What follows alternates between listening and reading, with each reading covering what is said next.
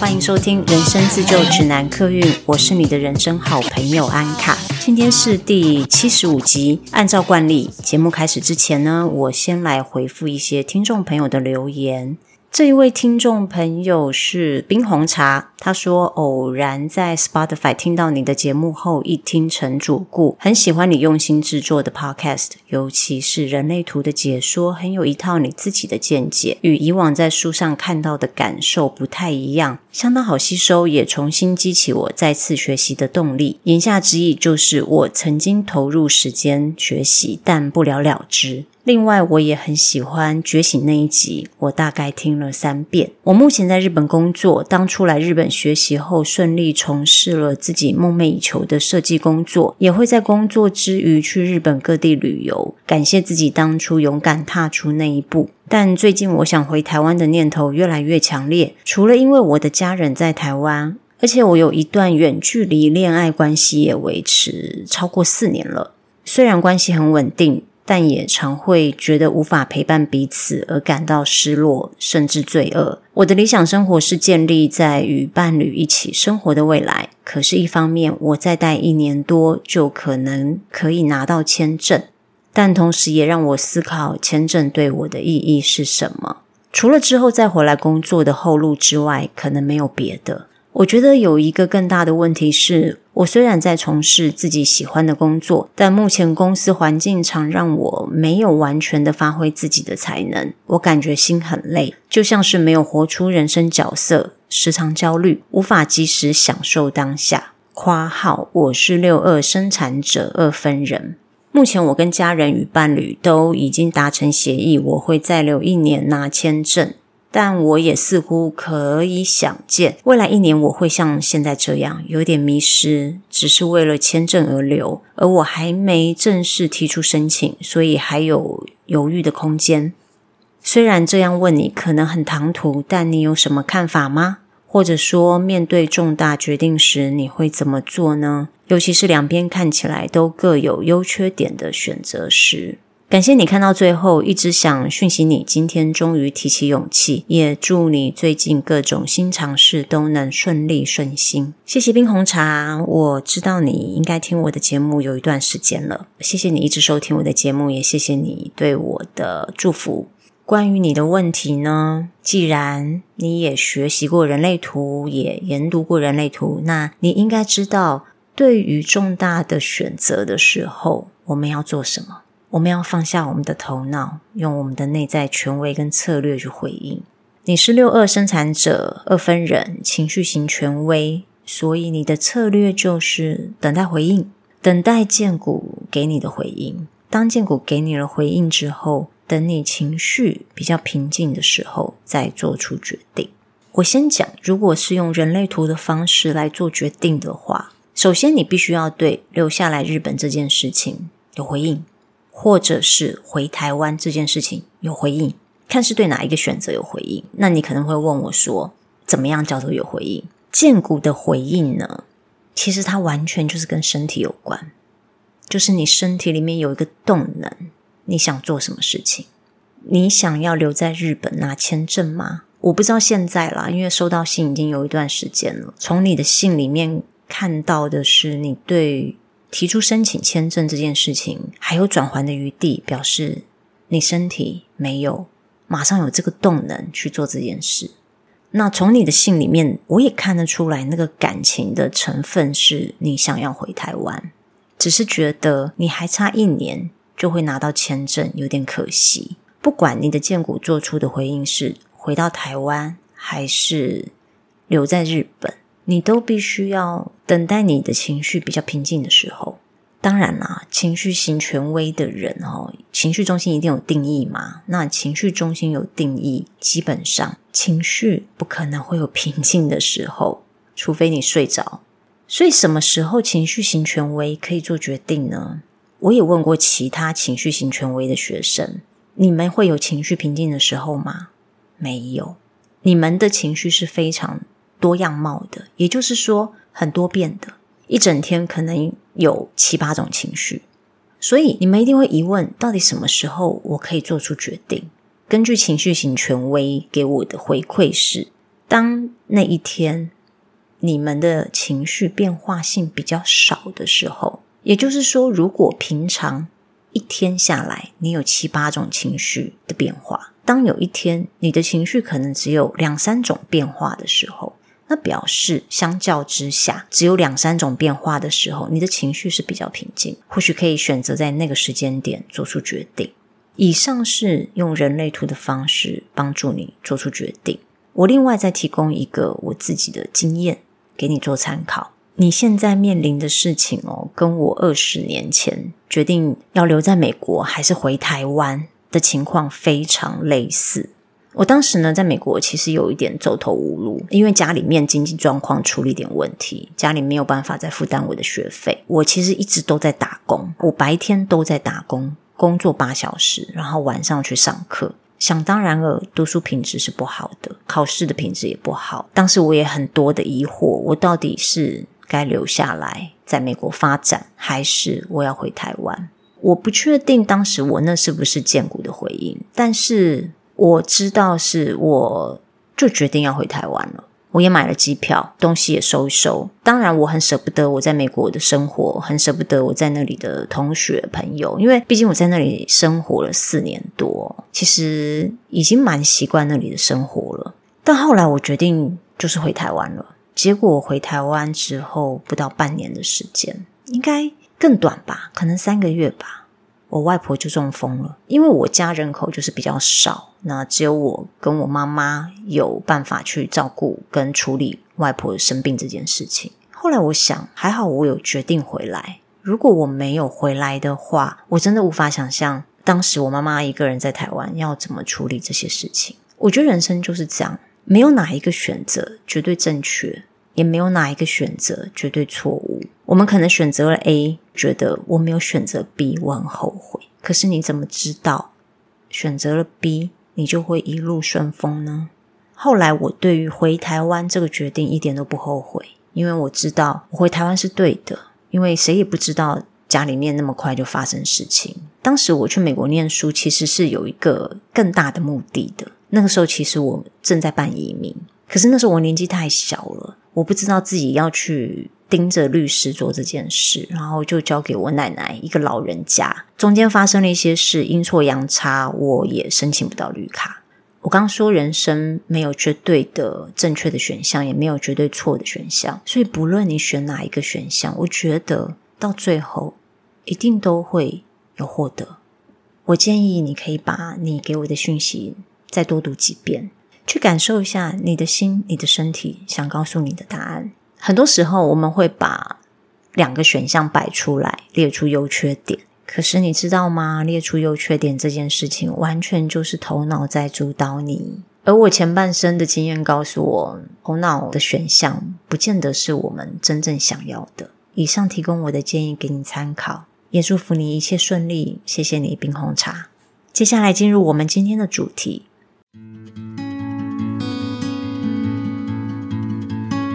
今天要来讲4爻。之前我们有说过1、2、3爻是小爻，他们重视的是个人发展。1爻的人喜欢关起门来自己做研究，2爻的人也喜欢躲起来。不过2爻的人他们是因为不喜欢被关注，觉得自己一个人是最自在的。3爻其实也很专注，他们专注在探索新的人事物。到了4爻就不一样咯，4爻呢就开始向外发展，而不是关起门来自己跟自己玩。4爻的人天性喜欢与人接触，所以4爻的关键字是机会主义。机会从哪里来呢？当然是从人脉来啊。4爻的人非常知道，我要获得机会必须要从我身边周遭的人脉而得到，所以4爻的人非常擅长与人保持良好的关系。我问过很多4爻人，分手之后你会封锁对方吗？会老死不相往来吗？4爻人的回答是，只要对方不是做了不可原谅的坏事，基本上是不会封锁的，也不排斥偶尔联络一下，但这个联络并不是要留后路或者是搞暧昧，只是他们觉得没有必要撕破脸。地球是圆的，不知道哪一天会不会有另外的缘分又让我们会重新联络呢？这就是四爻的 DNA 机会主义。四爻的机会来自于人际关系，维持一个和平的关系是很重要的，不撕破脸也很重要，保持友好关系也很重要。不管这个人跟我是很亲近的朋友，或者是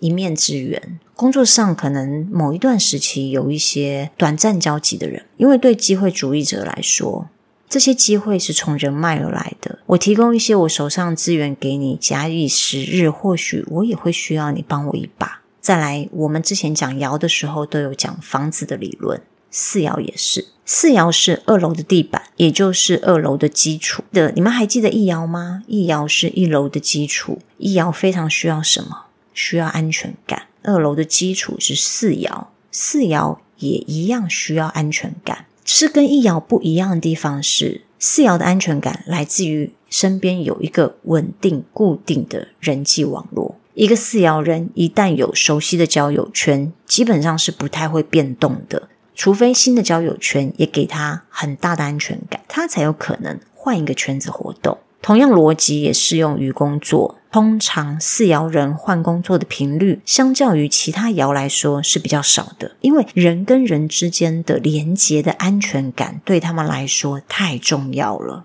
换工作有太多变数，换一个工作等于你换一批同事，你换一个环境，有时候那一批同事不是只有自己部门的，那一批同事可能是跟别的部门或者是上司下属各个平行交叉的关系。如果他们没有十足的把握到了新的环境，他也能够适应新的环境的话，他们不太会轻易的变动。那四爻呢，也有一个很重要的责任，就是发挥影响力。但这个影响力并不是要他们去影响陌生人，而是去影响他们的交际圈、他们的内圈人，或者是亲近他们的社群。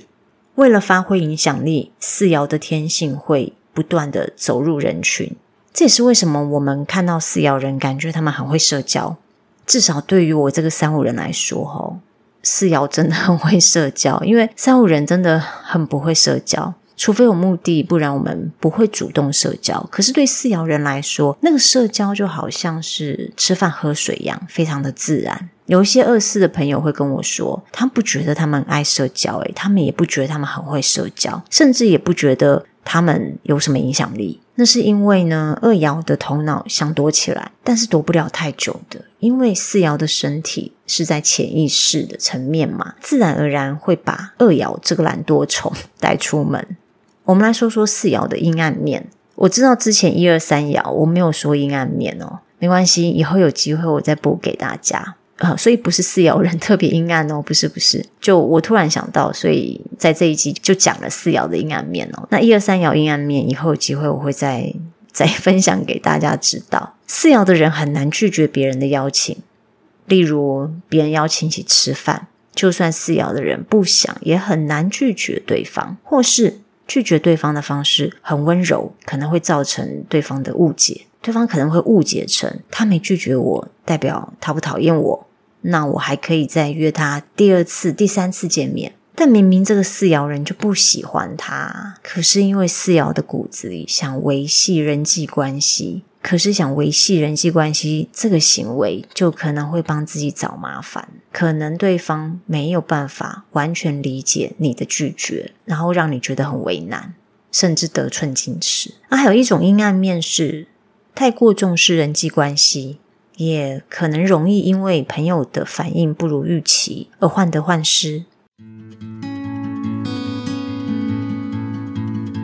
四爻的人生角色呢，我打算分享14跟46，但是因为14的人口数真的很少，我只有查到几个国外的名人，但是这些名人真的都太老了，我觉得大家很难对这些太老的名人产生共鸣，所以我就多说一些14人生角色的描述。如果听众朋友你是14人生角色，也欢迎你来留言跟我分享，你觉得这些描述跟你符不符合，或是有没有想额外补充的部分。14人生角色的人通常非常友善，其实我是有认识一个14人生角色的人，我觉得他是很无私的在分享他的研究成果，他让我觉得他在分享他的研究成果的时候是很愉快的。然后因为四爻的身体其实也很主动，跟人的距离其实也很靠近。所以14人生角色的人呢，他们在人际关系当中比较像是那个主动把大家聚集在一起的 key person。 举例来说，我们身边通常都会有个固定的朋友圈，如果这个朋友圈里面有14人生角色的人的话，那他就是那个把所有人连接在一起的重要人物。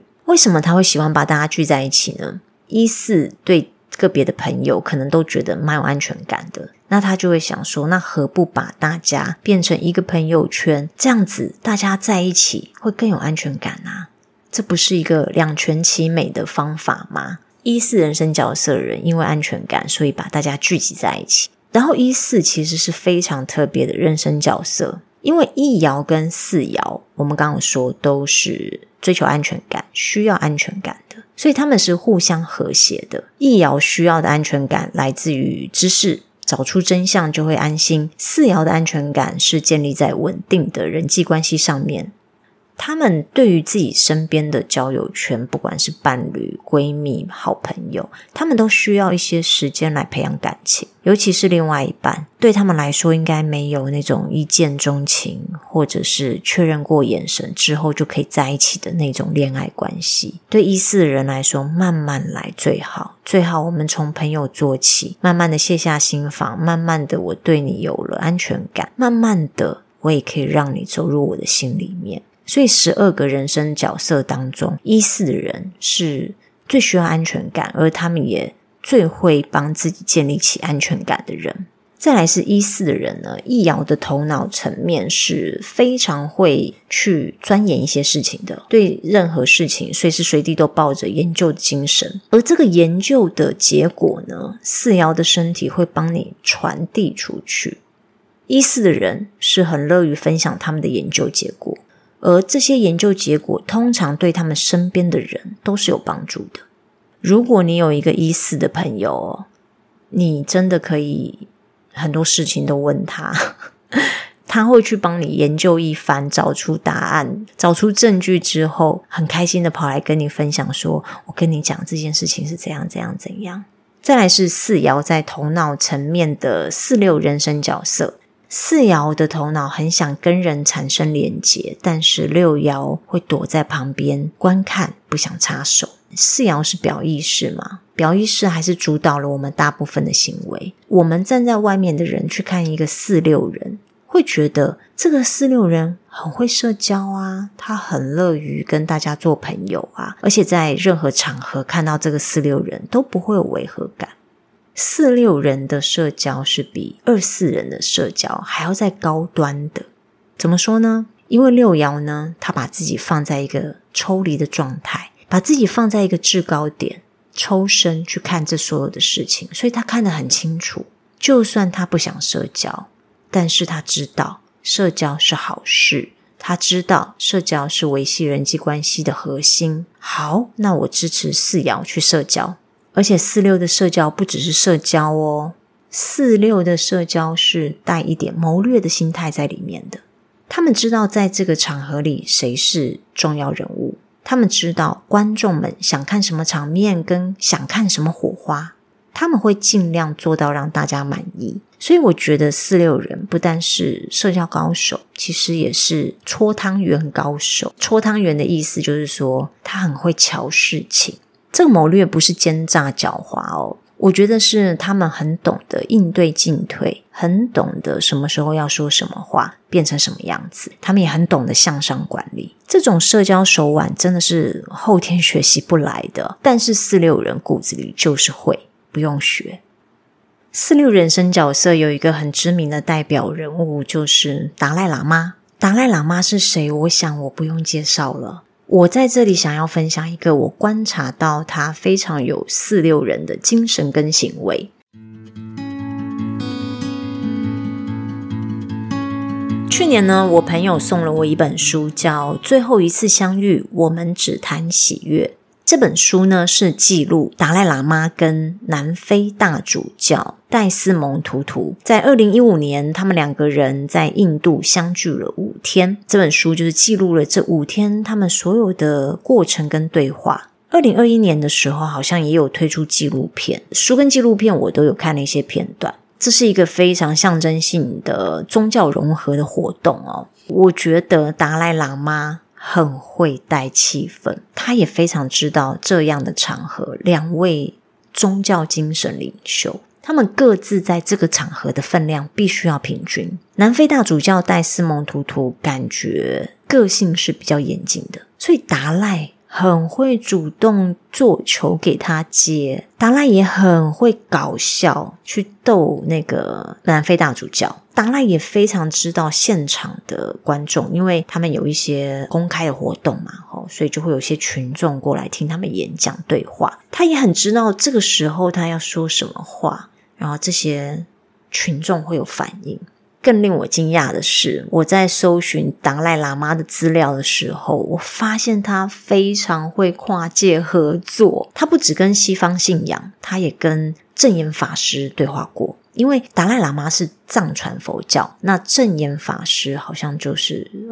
佛教，所以他很会跨界吧，跟西方然后又跟传统佛教对话。这还不是最令我惊讶的，我最惊讶的是我看到一支影片，这支影片是一位台湾的饶舌歌手叫做大基，他创作了一首饶舌歌，关于我们这么微小要如何改变世界，改变世界有用吗？他抛出了这个问题，他想要问达赖喇嘛。我看了他的访问哦，他寄了他的 demo 给达赖喇嘛，没想到达赖竟然答应了。最后就是达赖有出现在大基的 MV 里哦，大基对他提出问题，然后达赖有回答他。你说46人是不是真的很适合也很擅长跨界合作呢？就像我刚说的，四爻跟六爻分别都是大爻，他们的行为轨迹会不自觉的对他们身边的人造成影响。像达赖就是他的信徒哦，他不是对一般普世大众影响，但是他会对他的那一群人产生影响。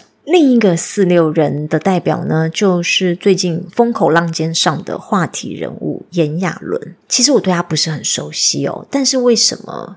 我会在做46的田调的时候会想到他呢？是因为我观察到他也是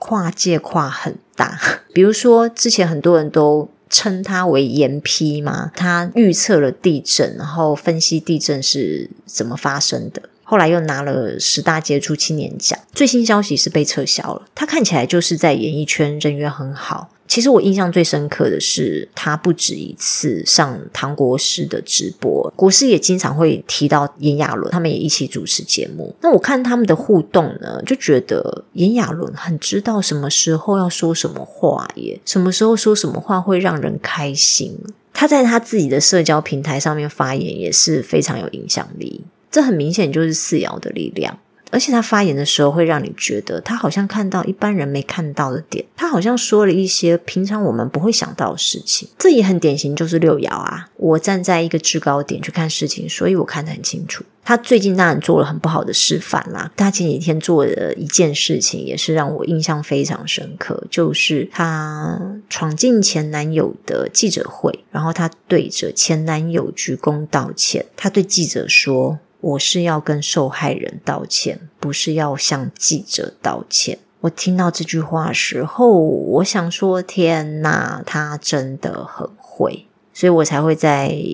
做田调的时候马上想到炎亚纶，而我一查果然他是46人。但是拜托大家不要对46人印象不好，46人的社交手腕跟瞧事情的手腕用在对的事情上面是非常有用，非常有力道的。炎亚纶呢，我不能断定他就是46人，但是如果维基百科上的出生年月日不是假的，他出生的那一天是46人的几率就非常非常的高。今天跟大家分享了四爻，我想大家身边应该有蛮多四爻的朋友。如果你就是四爻人，你听了这一集觉得很有共鸣的话，请记得帮我到 Apple Podcast 或者是 Spotify 按下5颗星留言，欢迎你可以留言或者是私讯给我，告诉我你的听后感想。最后呢，关于人类图家教课的课程内容跟开课时间，请到我的 Instagram 或者是 Facebook 的社团，那里会有我最新的开课资讯。最近呢，我更新的速度比较慢一点，因为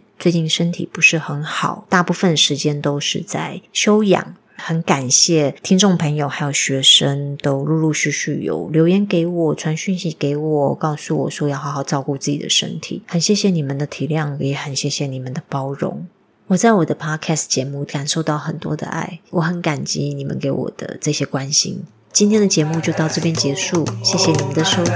我们下次见，拜拜。